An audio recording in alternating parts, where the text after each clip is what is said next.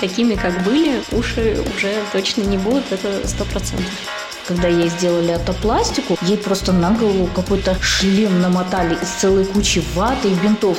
И окружающие даже не поймут, что была выполнена операция. Всем привет, это подкаст «Клиника семейная». Сегодня у нас в студии наш пластический хирург Ищенко Валентина Игоревна. Здравствуйте. Здравствуйте.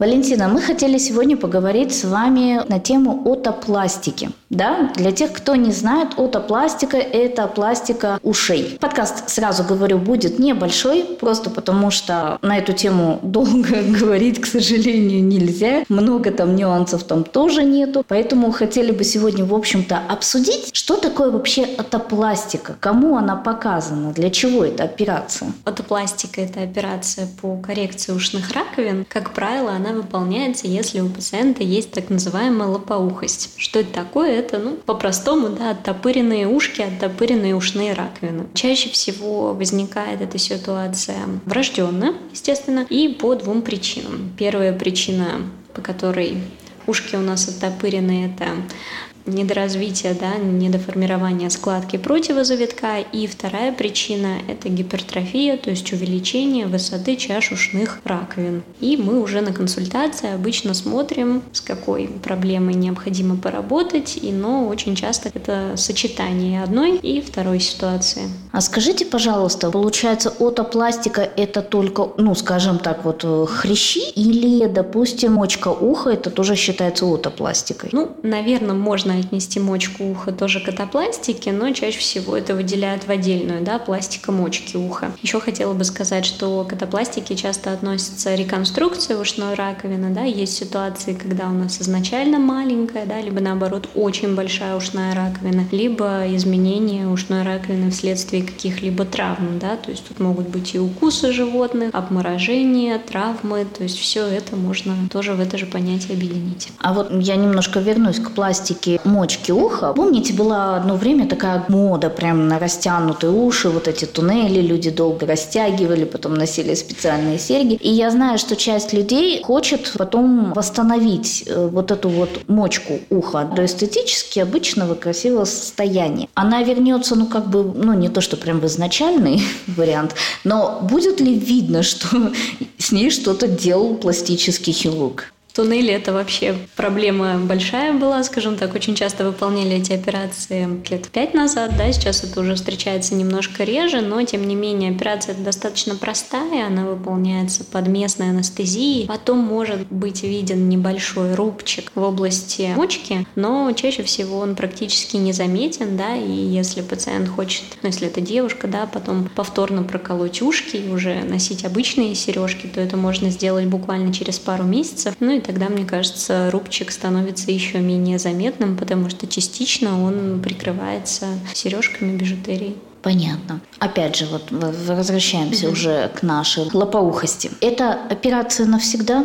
Скажем так, я просто слышала, что люди боятся делать это пластику, потому что это якобы бесполезно. И через некоторое время все вернется на круги своя. Это так. Ну, не соглашусь с этим. А, просто есть небольшая оговорка, да. У нас ушной хрящ такая структура очень капризная, и ушной хрящ, он всегда, даже если мы его оперируем, да, пришиваем, там что-то с ним делаем, старается вернуться в исходное свое состояние, в котором он привык быть всю жизнь. Поэтому мы просто всегда пациентов предупреждаем, что после аутопластики есть риск небольших коррекций. Эта ситуация крайне редкая, но такое может быть. Но такими, как были, уши уже точно не будут вот это сто процентов. У меня была подруга, которая сделала отопластику в свое время. И я помню, когда она пришла в университет на следующий день, я, если честно, обалдела. Потому что, когда ей сделали отопластику, ей просто на голову какой-то шлем намотали из целой кучи ваты и бинтов. Было ощущение, что она как космонавт такая пришла. Сейчас тоже после операции настолько сильно и много заматывают или нет? Сейчас после операции используются достаточно тонкие комфортные повязки, с которыми пациент ходит две недели после операции, и окружающие даже не поймут, что была выполнена операция. А с какого возраста можно делать и до какого возраста данную операцию? Скажем так, верхней границы нет. С какого возраста? Обычно мы выполняем данную операцию детям с 5-6 лет. Это самый такой популярный возраст этой операции, потому что многие родители хотят сделать до школы деткам такую операцию. Данная операция именно аутопластика, именно коррекция лопоухости делается под местной анестезией или под общей? Для взрослых, как правило, мы предлагаем местную анестезию, то есть это буквально несколько уколов, все как у стоматолога. Деткам операция проводится только под наркозом. Еще я слышала, что люди боятся делать эту операцию, потому что боятся, что будут проблемы потом со слухом. Вообще-то как-то связано, потому что, ну, лично мне кажется, что это все-таки немножко разные органы, потому что именно слух, он где-то глубоко внутри, и явно он там не связан с тем, то, что снаружи мы поправили хрящик. Это миф, да, на слух операция никак не влияет, потому что на внутренние структуры, которые, собственно, за него ответственны, мы не вмешиваемся, да, никак не влияем. Поэтому можно не бояться, слух останется такой, какой был до операции. А пирсинг? Вот у нас в ушах, ну, как у девушек обычно есть сережки. Я знаю, что многие там любят делать сережки в хрящах, да, и так далее. Это как-то может повлиять на сам ход операции и реабилитацию, собственно говоря, после операции?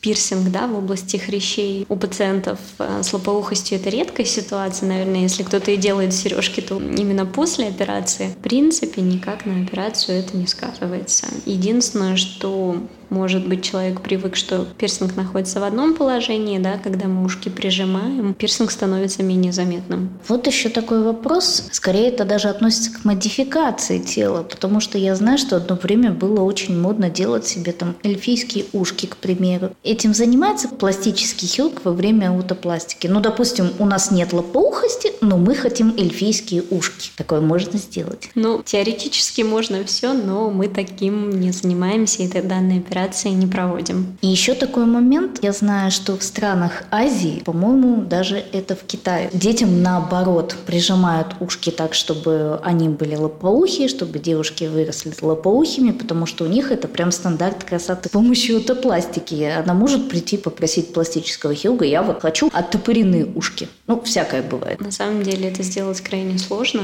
поэтому мне кажется, если с ушками все хорошо, то ничего менять не нужно. Это будет скорее назовем это уродующая операция, да, чем эстетическая. Поэтому, мне кажется, такими вещами заниматься неправильно. Все-таки у каждой операции есть определенные стандарты. Стандарты и показания. Валентина, хотите что-нибудь сказать нашим пациентам важное перед такой операцией? Или если наши слушатели кто-нибудь задумывается о такой операции, что бы вы хотели им сказать? Ну, в первую очередь я бы хотела сказать, что если есть мысли, да, если вы задумываетесь о проведении данной операции, значит, нужно прийти уже на консультацию, ну и, возможно, записаться на операцию. И если у вас возникнут вопросы какие-то, мы с радостью на них ответим. Дорогие друзья, в описании подкаста у нас есть ссылочки на наши каналы, на наше сообщество. Вы всегда можете написать нам в сообщении, чтобы записаться на консультацию или задать интересующий вопрос, и мы постараемся быстренько на него ответить. Валентина, большое спасибо, что вы пришли. Вам спасибо. С вами был подкаст «Клиника семейная». Услышимся. Услышимся.